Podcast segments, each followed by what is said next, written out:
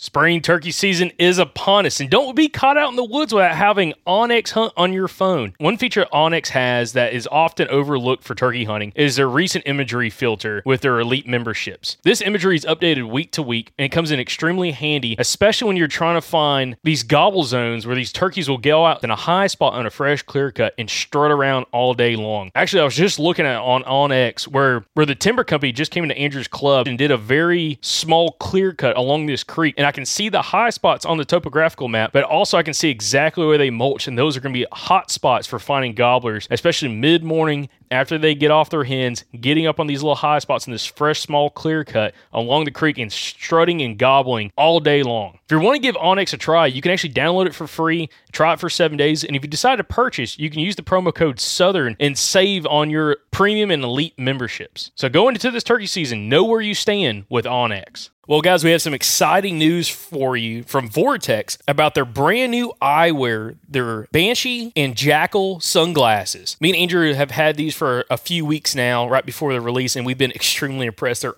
awesome glasses, guys. And listen, if you're needing some new sunglasses, not only do they have the VIP warranty, but they're tough as crap, guys.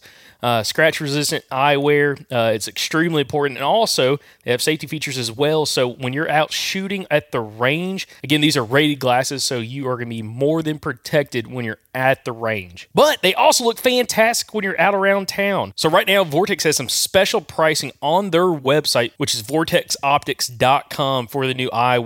But also, if you use the code Southern20, you get to save even more on this special pricing for right now at vortexoptics.com. Again, check out the new eyewear from vortexoptics.com and use the promo code Southern20 to save on their brand new eyewear.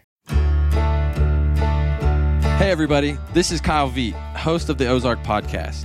If you like the Southern Outdoorsman podcast, we have a show for you. We sit down with local outdoorsmen of Arkansas, Missouri, and Oklahoma to talk all things hunting, fishing, conservation, history, and culture in the Ozark Mountains region. Just like the outdoorsmen who live here, we follow the seasons and interview regional experts to discuss the pursuits of hunting turkeys, bears, and whitetail, as well as the science behind their conservation. Join me and my co host Kyle Plunkett every Wednesday and make sure you subscribe so you don't miss an episode.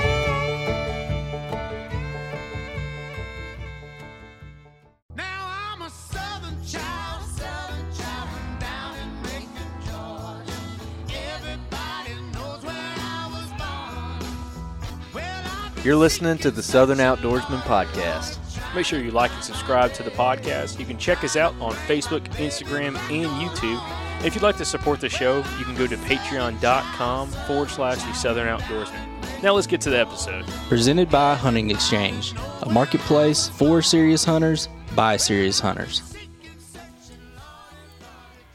Welcome back, everybody, to another Southern Outdoorsman listener success story episode. Super excited for this one. Like all of them, I'll be honest, I love talking to uh, some of these listeners who's had success uh, using tips and tactics from different guests on the podcast. Uh, but this week, we get Ben Price coming in from Alabama, who killed this an absolute awesome freaking uh, six point on some public land here in Alabama, and had also seems like a pretty good season, which we're going to talk about uh, throughout this episode. But Ben, uh, to kind of kick us off, can you talk a little bit about you know how long have you been a listener of the podcast, and what caused you to start listening to the show? Yeah, so about three years ago, maybe four years ago, I just moved up here uh, from South Louisiana, and I hunted public land there all my life. So actually, when I moved up here, I found the two or three closest public land areas uh, to hunt up here, and didn't have much luck starting out. And I ended up finding some Facebook groups that that uh, had these WMAs or public land areas on there, and Michael Perry had actually shared a podcast from you guys. I think it was episode 139 uh, back in 2019. That's how I kind of heard about y'all. And once I listened to that episode, I've pretty much listened to every episode since. Awesome, dude. Very cool. Yeah, you know, Michael Perry is uh, one of our favorites. I mean, he's a good buddy of ours and hunted Iowa with him. He's a, he's a great dude. So that, that's awesome that that was kind of the, the change for you and kind of how you found the show. Which brings up a question. You know, previously, before listening to our show, did you like have any experience listening to any other podcast, not even hunting related shows, but just did you were you a podcast listener before you started listening to our show?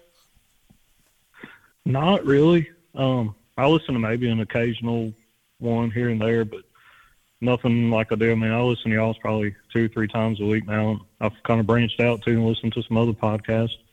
Um, now that I started listening to you guys. Awesome, very cool, very very very cool. Well, then I want to kind of get into the story because it seems like uh, you know we were talking a little bit before we got on the got on the recording here, but seems like you've had a pretty crazy season, uh, which we're going to talk about a little bit later on this episode. But I'm curious in knowing a little bit more about you and your story. You mentioned earlier, just uh, again a few minutes ago, that you had you know moved up here a few years ago from you know South Louisiana, and uh, you know picked up the podcast from Michael Perry, sharing it on uh, one of the pages, the Facebook groups. But what has been your transition like once you got up here, and, and how has the podcast maybe played a factor for you on some of those specific episodes? So coming from Louisiana, uh, was just real swampy, flat, just open woods, and uh, it's almost the exact opposite of what I moved into up here, which is really steep and hilly terrain. So there's a huge learning curve there. I'm still, I'm still learning even now, just trying to figure out like some of the terms y'all were using when I first started listening to podcasts like saddles, thermal hubs, bluff caps. I was like, it's like what in the world are they talking about? Even, even thermals hunting in Louisiana, you don't I mean, I never even heard of thermals until I moved up here. We just always played our wind and hunted. So that was a huge learning curve. There's kind of terrain features up here and, and just hunting ridges, really. So that was all factors. Again, I guess it's that'd be like uh, you know one of us uh, Central Alabama guys or anyone from the state of Alabama, other than like being down the Delta off the Alabama River, moving down there to, to southern Louisiana. Again, that would be I wouldn't know what to do down there and some of that stuff. I mean, yeah, Oh, I've. I've talked to guys that've been successful, but it's uh, it's night and day. Uh, real quick before I want to get more into this conversation, but by any chance, did you listen to that episode we did with uh, Kyler uh, Moppert from Louisiana Bowhunter Was Podcast? it, was it from last week? Uh, I think Uh, I think it was a couple, um, couple weeks ago, talking about hunting Louisiana and Mississippi down the Delta. Um, Was it the um, creative access? yes, creative access with uh, I Kyler did. I was Moppert. actually, I actually hunted some of the public land he mentioned in that podcast when I when I lived in Louisiana. Int- well, see, you know, he's the kind of guy I've seen. You know, I follow along with him and been friends with him for a few years, and uh, you know, like, like we said in the episode, you know, he's sending me videos of hunting.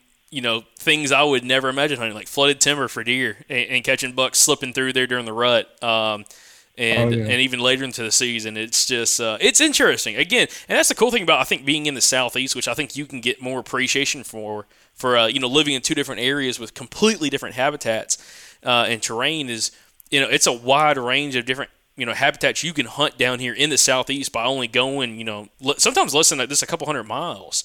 Um, so I, I want to talk a little bit more about that kind of journey for you. So you moved up here you know, a few years back. You know, I think it was like three years or so ago, and uh, started hunting up here.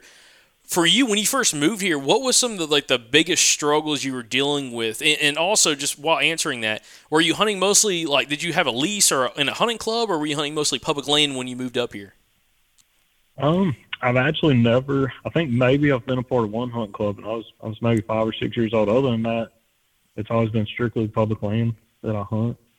And uh, probably the biggest struggle when I first moved up here was not necessarily the ridges, because at first I got kind of excited. I was like, oh man, we got ridges, big woods, you know, oak trees. Just I figured, I thought going in the woods, I thought there was just gonna be deer everywhere. First season, I come find out, I mean, it's just not that way sometimes in these in these hills.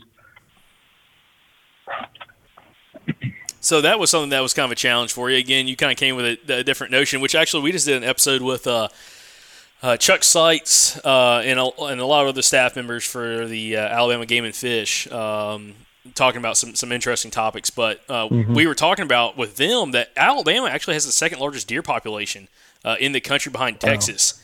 And it's kind of interesting you say that, and I think a lot of people don't understand that. You know, there are if if you come up here, there are areas you can hunt that may have some have you know decent deer numbers, uh, but you know pretty, having fairly high deer densities. But you, if you don't necessarily know exactly what you're doing and you're kind of going to guess, you could go physically. You could seriously go a whole season with only seeing a couple deer, if that. And I've heard I've heard that from many a people hunting both public and private land. So uh, there- there's definitely a challenge. Going back to Michael Perry's episode, one of the first things that really stuck out to me is uh, when he said, "Don't hunt the big pretty woods," because that's I go out to these public land and I'll see these huge oak trees, you know, acorns all over the ground, just and the sign was there. You know, like you see good sign in these woods, and you get excited. You're like, man, there's, there's deer everywhere, and then you hunt for three or four days, and you might see one deer out of this. And then he talked about how a lot of that in those big open woods, those uh, on the ridges, a lot of that's nighttime uh, sign that they're coming out, and uh, that that's really where it kind of kicked off. There is is when I started changing my attention to other other parts of these WMAs. Yeah, absolutely. That, that's a good point too. So, you know, I guess when you come from an area that didn't necessarily have that kind of terrain, you get up here like, oh man, this is the promised land, dude. I, we got we got oaks everywhere, dude. The signs there. Oh, we're kill a deer. And uh, I'm guessing, did you throw? A, I mean, I'm guessing you probably threw some sits at those kind of areas. And I mean, I mean, did you have any kind of results from even like seeing deer in those areas? Um, I was on cloud nine one evening when I saw about six does. I've been hunting for about two weeks, and I ain't seen the first deer. And uh, finally, one evening, I saw about five or six deer, and I was just through the roof. I was like, man, they actually have deer out here on this this piece of property.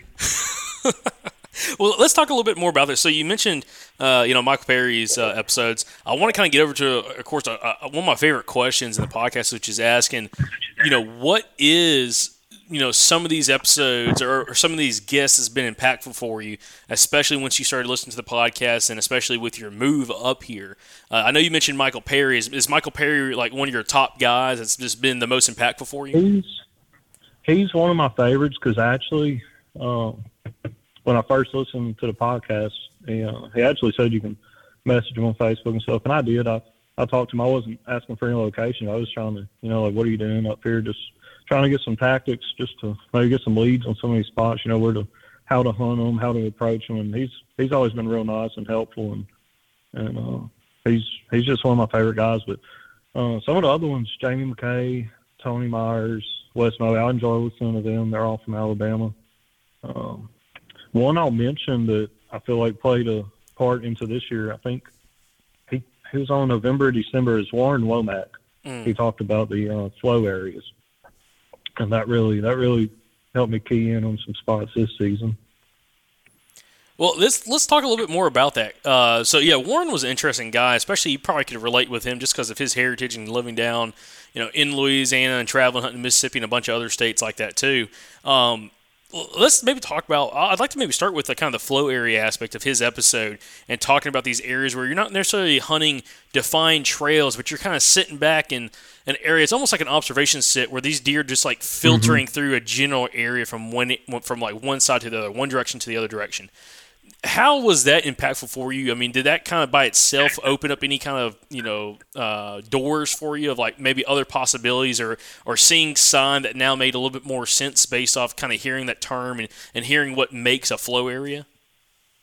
So when I listened to his episode, it wasn't it wasn't necessarily a learning um, episode. Is more he just kind of confirmed what I think I had been learning the past two or three seasons because after I got away from the bigger pretty woods, I started, you know, looking in for these edges, uh, these pine plantations, four or five year old cutovers, uh, pine thickets, uh, even ten and fifteen year old pines where where they're a little bit bigger.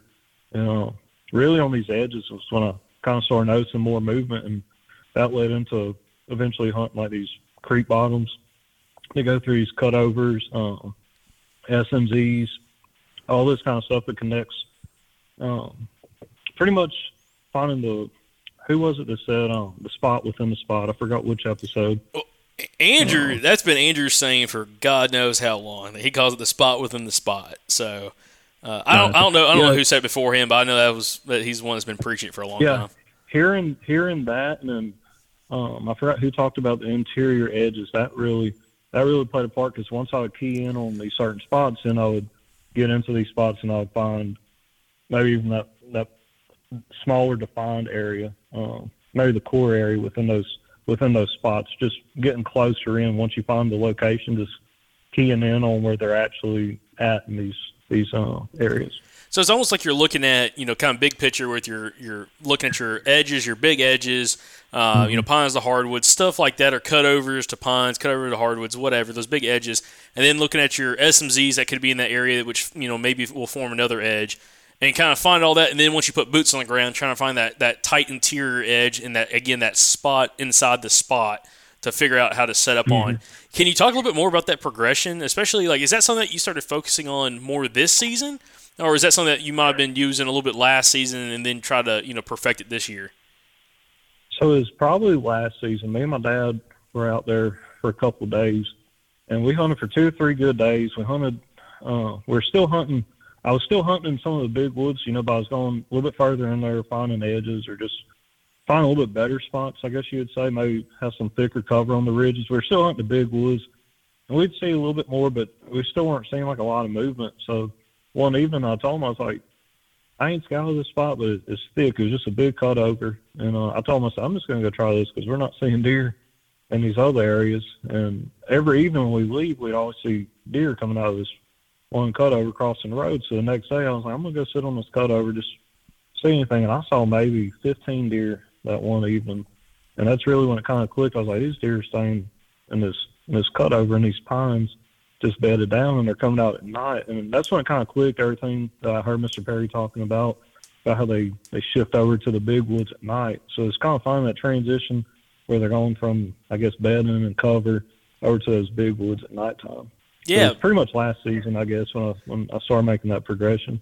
So, well, so we talked a little bit about the flow areas that you know Warren Womack talked about, and he was, you know, he's a huge proponent of you know targeting these cutovers, these SMZs, finding those edges. But also, you'd mentioned Michael Perry. You know, what are some of those things that Michael Perry's talked about that maybe had either gave you a different perspective on something, or something that you picked up on that Michael Perry really either preaches or really discuss openly? So he's he's mentioned it in his podcast before, um, but he's also mentioned it to me. You know, when I've asked him um, some of these just about some of these spots, you know, what to look for, and uh, I'm going back.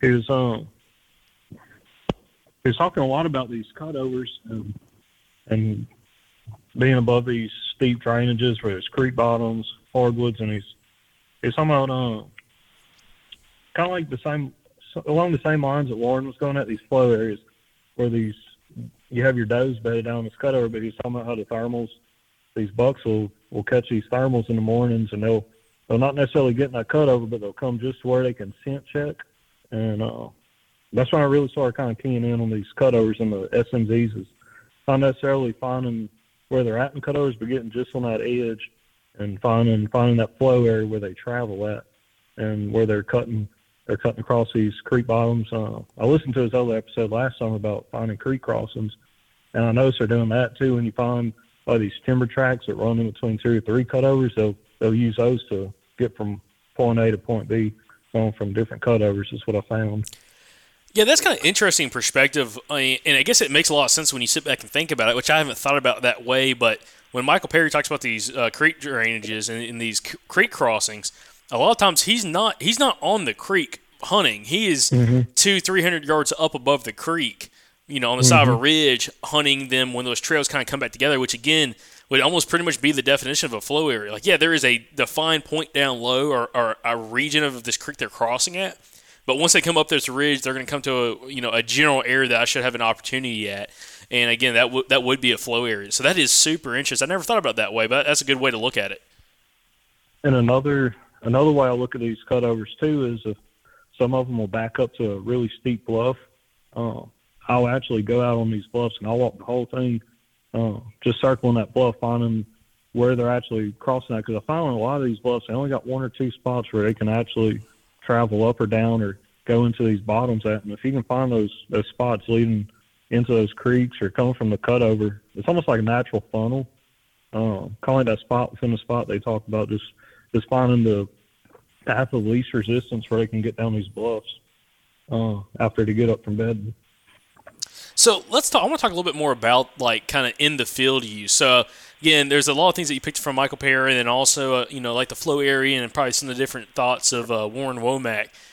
You know, when it comes to like, you targeting these different areas and, and quickly learning over the last couple of years of again where maybe the, their deer sign might be in one area, but if I'm truly going to kill that deer, I got to be in a totally different area, closer closer to that transitional edge or that bedding cover, that spot within that spot to have success.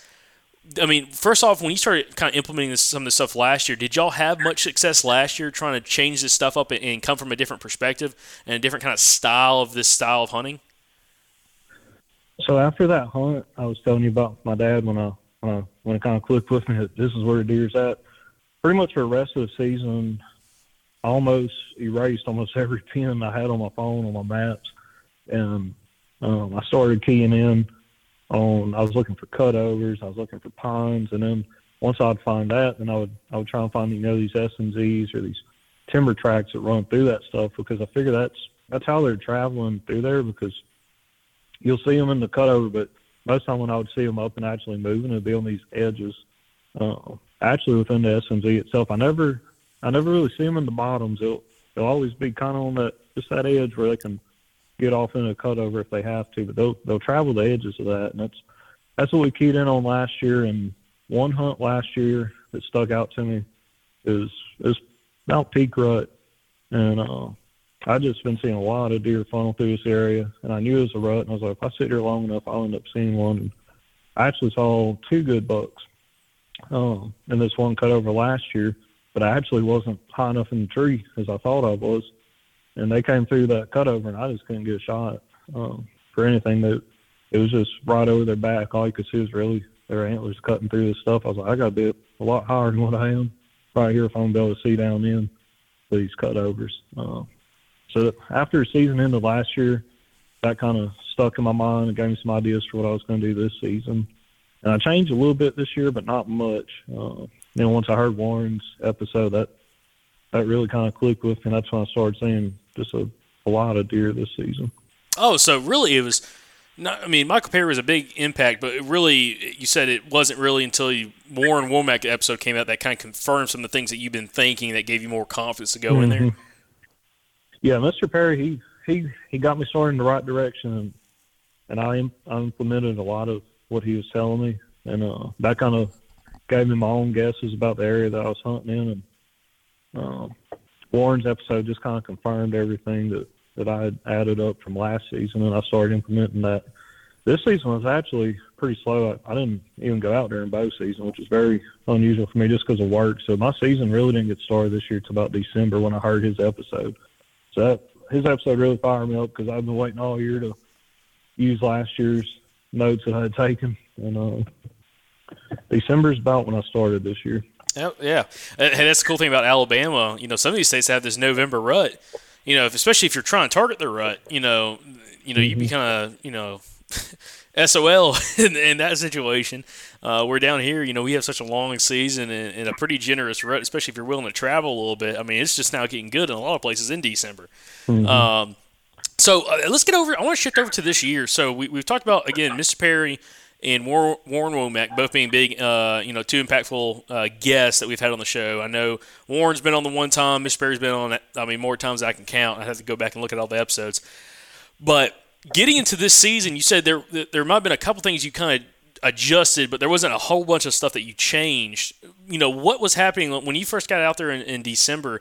Again, what's the game plan? Just like what we talked about, you know, how are you breaking stuff down and implementing some of these things that you've been, you know, not only necessarily learning, but also you confirmed uh, by some of these different guests we've had on the show?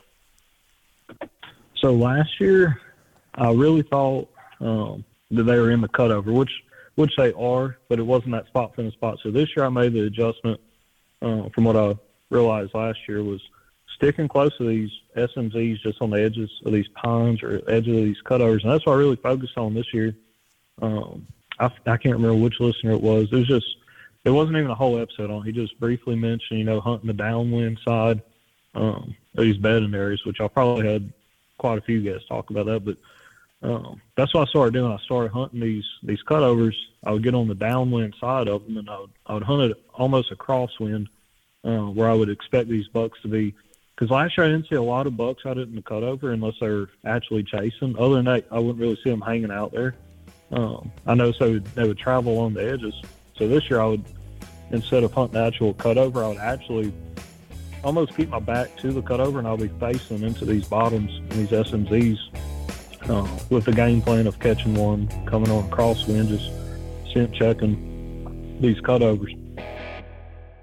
When you think turkey calls, think of Houndstooth. Houndstooth Game Calls is a company based right here in Alabama, actually based out of Tuscaloosa, and they have been making some of our favorite turkey calls since 2012. Y'all head on over to their website, see what they got. They got a little something for everybody. They have a huge selection of different mouth calls, different cuts, different reed configurations. I like to go on there and get five or six different mouth calls and just run them, see which ones I like the most. You know, some days I might like the KB hen, some days I might like the ghost cut. Some situations I might like the country girl call, you know, that I can cut on really hard, where on other situations I might like the all pro that I can get a little bit softer on. Bottom line, there's something for everybody and something for every situation. And hey, you can get 15% off of your order at Houndstooth Game Calls by using the promo code SOP. 24 that's SOP24 use that promo code it'll get you a discount and it helps out the podcast Inch. Okay, very cool, very cool. All right, so let, us get through the let's kind of go through the progression of this season for you. So in December, you started hunting. You know, same kind of game plan. Kind of walk us through because I know you said you had a pretty interesting hunt early in December um, that I think we'll talk about, where you kind of implemented some of these different you know tactics and strategies that you've been trying to implement and and had. You can say you had you know it's it's success. It's just maybe not the outcome we all would, would hope for, but let, us kind of Yeah. hash through and, and figure out and kind of explain with the listeners of kind of how that season progressed for you. So once I kind of started getting all this figured out um, and get my game plan for this year, um, there's actually a public land just north of me. You know, I never I never hunted it. I, I've hunted close to it, but I knew it was there. I never hunted it before, and one of my friends that actually he was hunting over there that week, and I was like, so I might come out and try it. So I got on my map. I love. I'll spend hours looking at maps. Just I love them. And uh, so I got on my map that Thursday night, and I was laying in bed just looking um, at different spots and same game plan. And I checked the wind, what it's supposed to be Saturday, uh, hoping it'd be consistent. And I found a good looking cut over. You could tell from the map is a couple years old. So I was like, well, I'll just I'll slip in here Saturday and uh, and just hunt the back end of this cut over.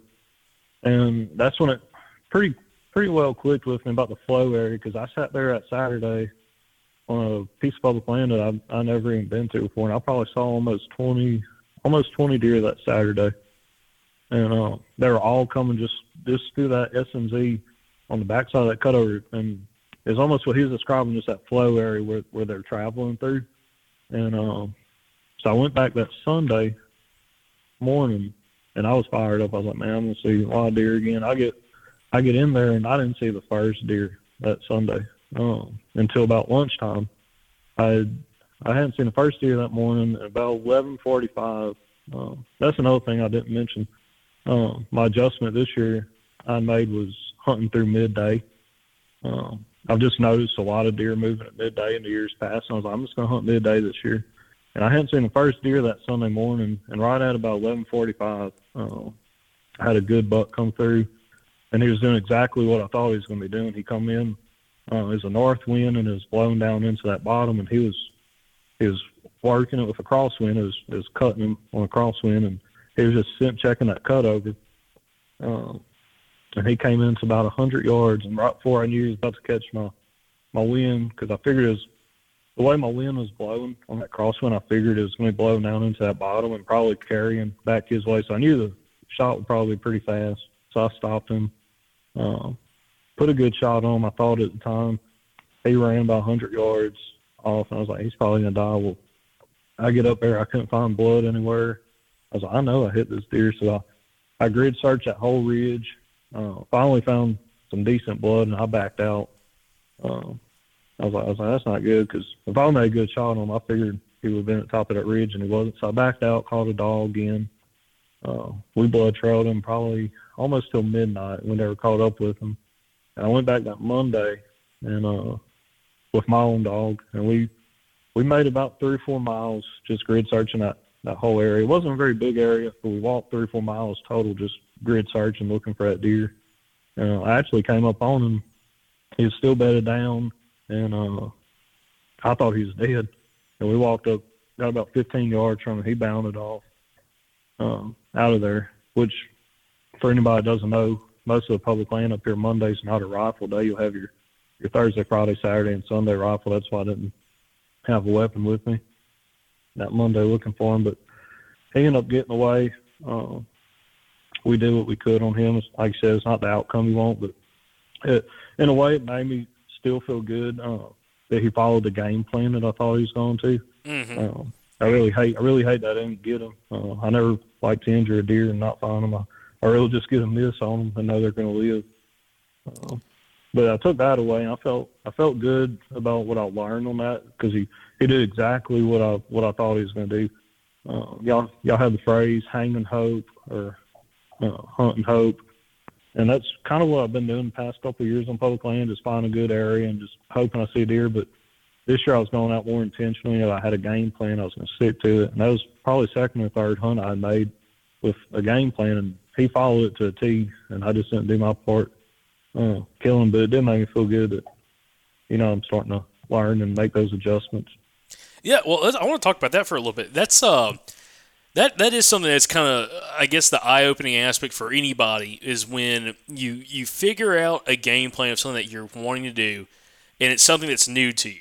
Again, like what we're talking about here, like this is something that's fairly new to you. What you're talking about, again, trying to catch those deer coming down those edges along those cutovers where they're kind of walking uh, with that crosswind of that wind coming out of that cut, and they're trying to scent check as they're going around the edge of it in these SMZs, and and it- it all sounds great and dandy when you hear a guest talk about like, oh man, well this it works for the guests. When you go out there, a lot of times the first 102 you're like you start second guessing, like, oh this ain't working. Like especially if you're not seeing anything mm-hmm. or you're not seeing the kind of the, the bucks you might would expect. But when the time's right and you put your time and effort into it, when it finally pays off, you're like, oh my gosh, okay, this is the aha moment. Yeah. Like this is like legit. Like they are doing what I thought they were going to be doing. It to me, It's definitely a confidence booster. that's what I was going to say. Boosts that confidence, man. Gives you that, lights that little bit of a, a fire and resparks that ember that kind of keep it burning and like, hey, I, I am doing what I should be doing, and you don't have to second guess. But I'll say this. You could go another four or five hunts and not see a deer like that, or not see the kind. And you're like, dang, that- well, maybe maybe it was a one time thing, but it, it's like you got to keep that fire going, and that's it, that's really cool how you were able to put that together and, and have that experience where like he did exactly what you were expecting a, a good mature buck to do. And that's what that's what Mr. Perry was talking about in his episode. What got me first time I listened to him, he said he'll go four or five hunts, all day sits and not see a single deer sometimes. But then on that fifth day, just a good one will show up, and just just hanging in there and having the confidence that you pick the right spot, that you know what you're doing. Um, just hunting that area and not not jumping around too much. Oh, absolutely, dude. I mean, it's kind of the thing that we all kind of, you know, hope for. You know, I think everybody, there's so many, what I love about deer hunting, especially doing this podcast, is like there's so many different ways to be successful and, and kill good deer. Okay. Whether you're on public land, private land, it doesn't matter. There's so many different ways to do it. But everybody that does it and has their way of doing it, they've got confidence because they've been doing it for ever how long. Mm-hmm. It's different when you're coming into, especially like say like you, you just moved up here a couple years ago from an area that's totally different habitat and terrain to what you're dealing with now in Alabama, and you're trying to take what someone's saying and also like your own kind of understanding of what you're assuming the deer are going to be doing, and you're like, I think this is going to work. I hope this is going to work. Let's make this work, and it, and it finally pays off. That, that's the that's the real cool aspect about this, I think. So, kind of getting over, I want to kind of transition. So that so that happens. You jump the buck. Which, by the way, did you see when you were walking up to him before he jumped up? Did you like you had eyes on him? I, I, me and my dog could come over the top of a ridge, because that's kind of what I did. I broke down an area where I knew uh, the night before the dog I called out there, uh, which they did a great job. It wasn't that dog's fault we didn't find. The deer was just still alive, and um, he made the right call pulling the dog off. He said the deer's probably still alive. Let's give him uh, till tomorrow. So I was going to come back out tomorrow with the the hill. I worked my way from where I shot him um, to where the dog had got where we ended the track at the night before. Uh, but I, I broke down the map. I went down every drainage, every bottom. I mean, I went down every ridge in that area until I got back to that spot uh, where the dog had left off the night before.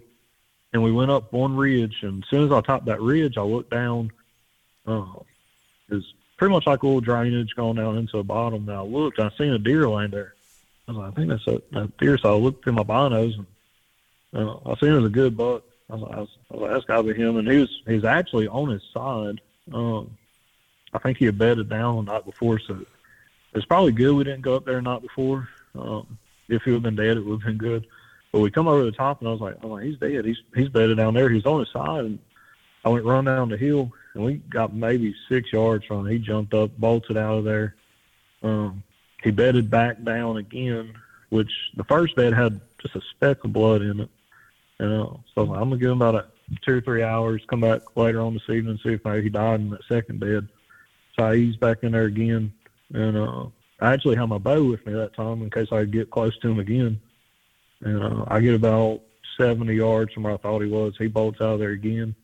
And I went and checked that bed. It didn't have any blood in it, so I was like, like I'm just gonna hope for the best. And he should live if he's made it over 24 hours. Um, so far, I ain't got no. I haven't had any pictures of him, uh, but we checked that area pretty regularly, probably for a week and a half afterwards, and we never saw any buzzards, or anything like that. So I'm hoping he's still alive. Uh, I feel good, pretty confident he he lived. I don't think he died.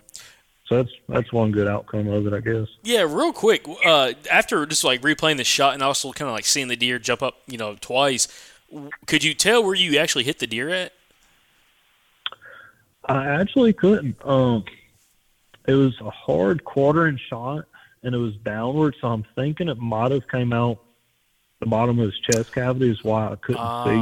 Uh huh. Yeah, yeah. Almost uh, like a when he was running because I I couldn't see nothing on his sides or in his front. So I'm thinking it was a hard quartering away shot, and I, I think I went in through the uh, the back of the ribs. I think I only caught one lung. Is what happened because we found we found a pretty good bit of lung blood. That's why that's why I was pretty sure we were going to find him. I was like, this deer's dead for sure, and uh, he ended up not.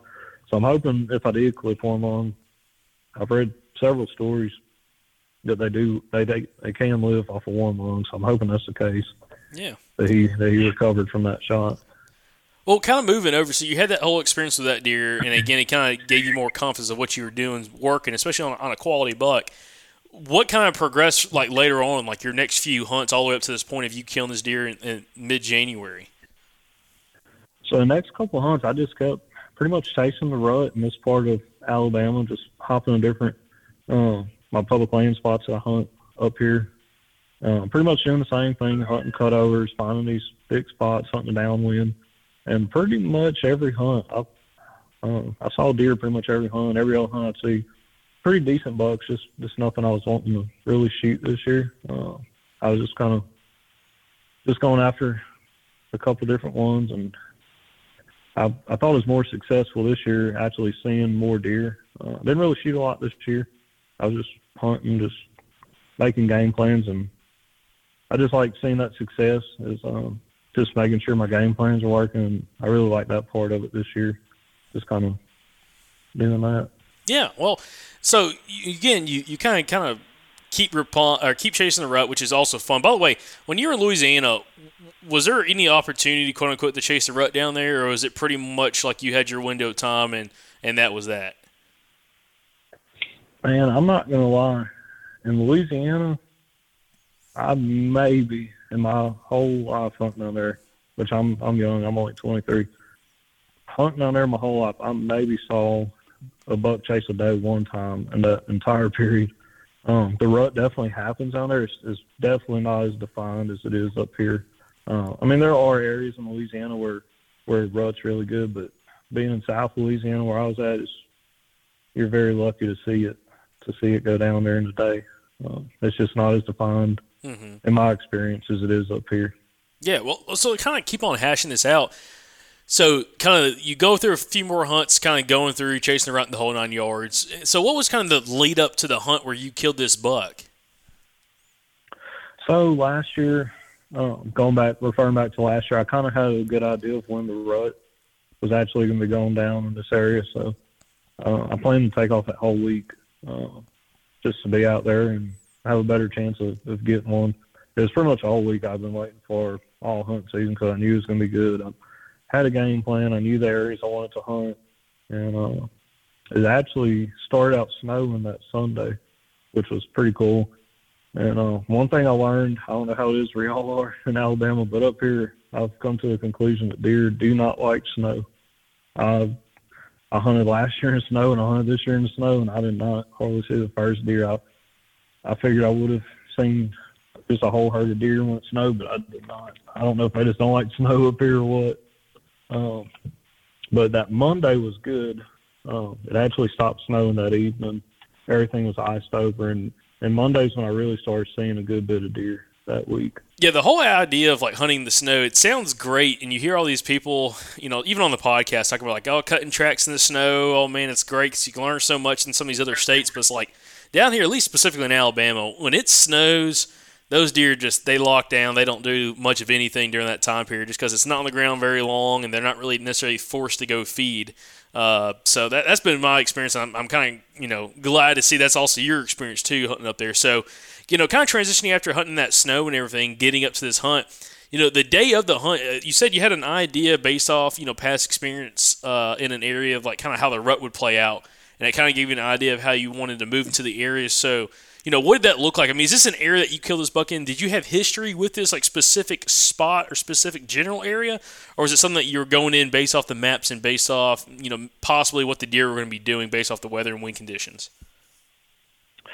So the spot that I'd actually killed him in, um, I'd hunted it once last year, and it's is a really good spot. It's set up. It's probably seven, eight year old pines. I mean, they're they're above your head, uh, but in certain spots, if you can get on the right side of the ridge, you can almost watch the next ridge over from you. And there's openings in between these pine trees where you can definitely shoot um, the sage grass. It's maybe uh, waist high.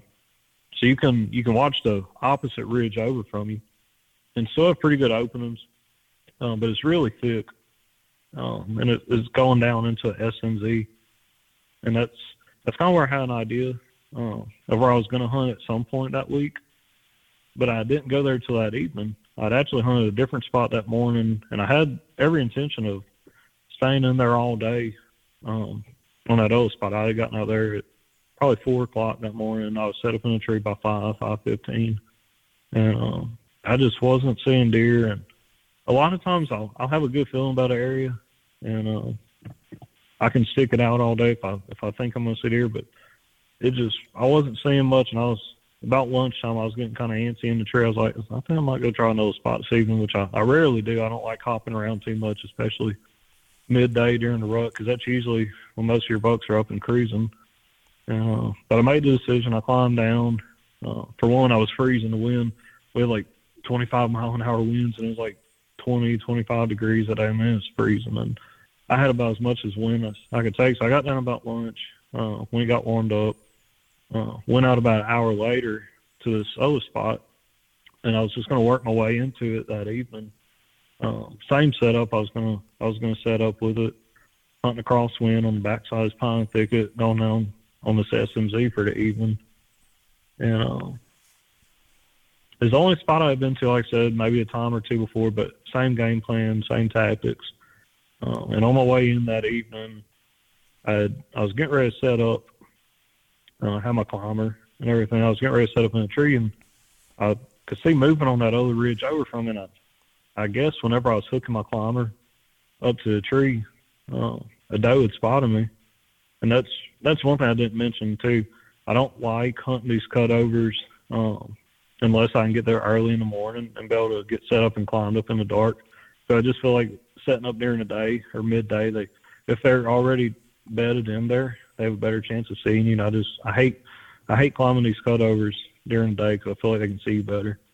Um, but I did it anyway, and sure enough, when I was getting ready to climb, Doe jumps up. I hear her. She takes off running. I'm like, man, I done blown them out of here. and uh, so I'm just sitting there watching her, and she runs up to the top of this ridge, and uh, she just stops. And they're probably about 100, 120 yards from me. And I'm just watching her, and probably about 15 seconds later, while I was getting set up, I'm I'm sitting there watching this this doe, and I seen old deer stand up, and it was that big six point. He, I guess he had a lock down in this cutover, and they just made their way up that ridge. They knew something was there. I guess I'd uh, clank some metal together. They just saw me or heard me or whatever. But he didn't.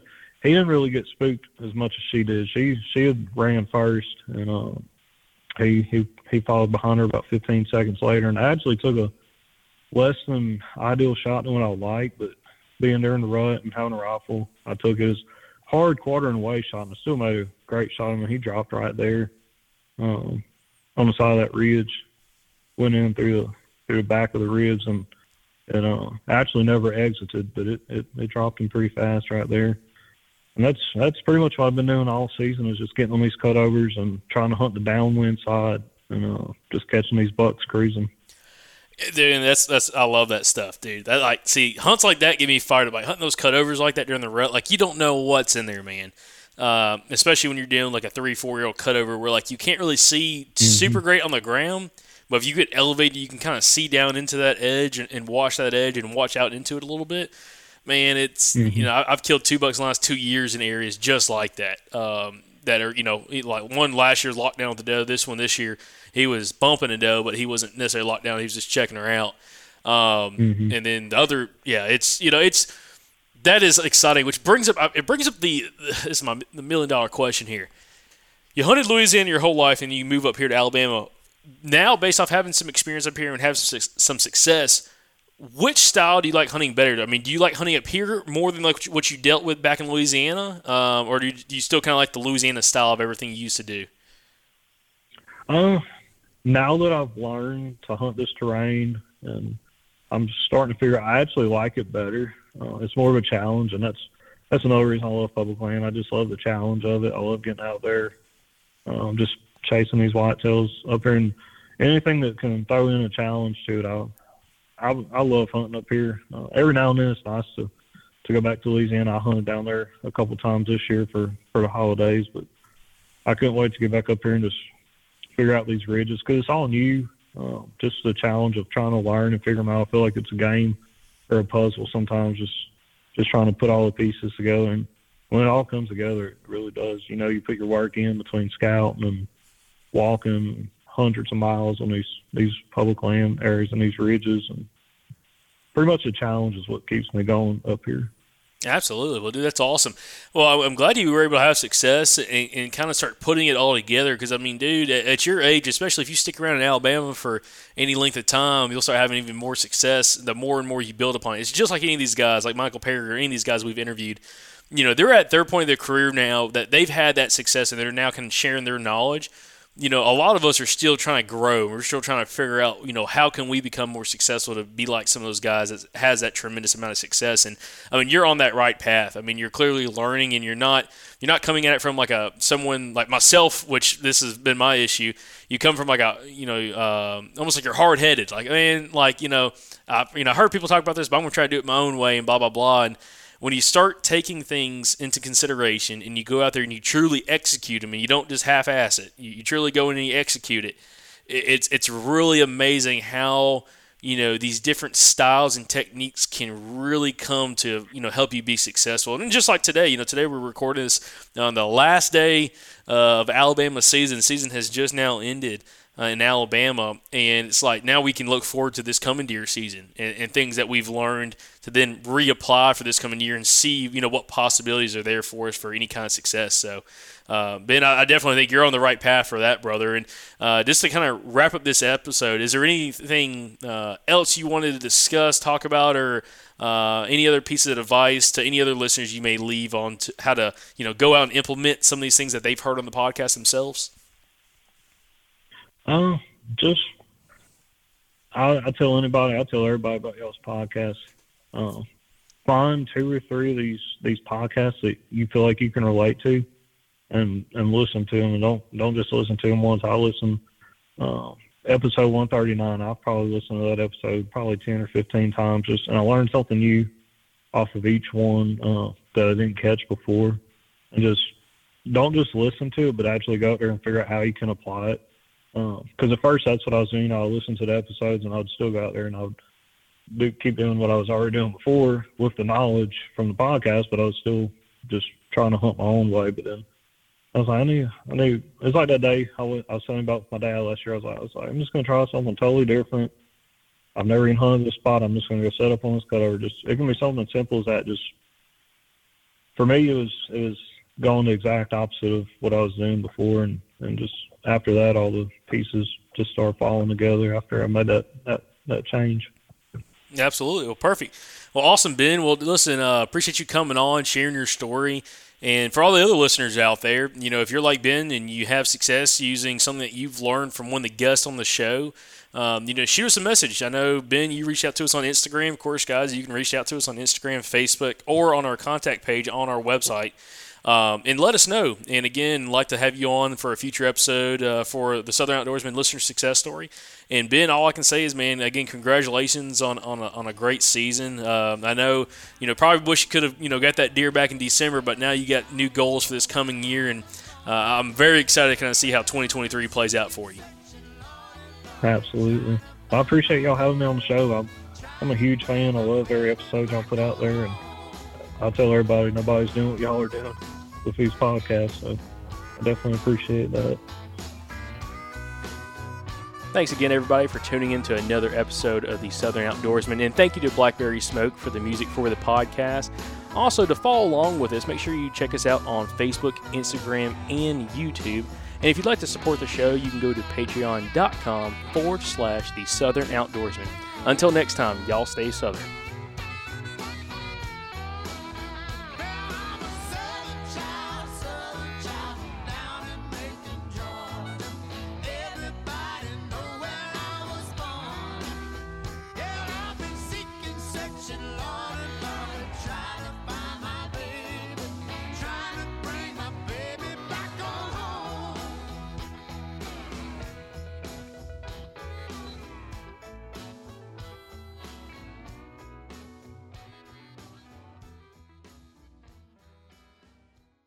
Y'all go ahead and write down the dates, June 28th through June the 30th. Go ahead and just mark those off your calendar so you can be at the Dalton Convention Center in Dalton, Georgia for the 2024 Mobile Hunters Expo. Y'all heard a, a ton of content from that expo last year that we posted. Uh, we talked about it a ton. Look, if you're the kind of person that listens to this podcast, this show was literally made for you. It was literally designed for you, which means you're going to love it. You know, all the best companies in mobile hunting are going to be there. A lot of the best deer killers in the southeast are going to be there. A lot of our past podcast guests are going to be there. It's just it's going to be an incredible event. And hey, if you've been looking to either get into a saddle or maybe a mobile lock-on setup or just a different kind of tree stand setup, I'm telling you it's worth the investment to go to this show because they're all going to be there and you you will get to try all of them in person before you buy it. So you don't have to order something online and then wait for it and then try it when it comes in to see if you really like it. You're going to get to go put your hands on everything all in one day, test it all out and figure out exactly what works best for you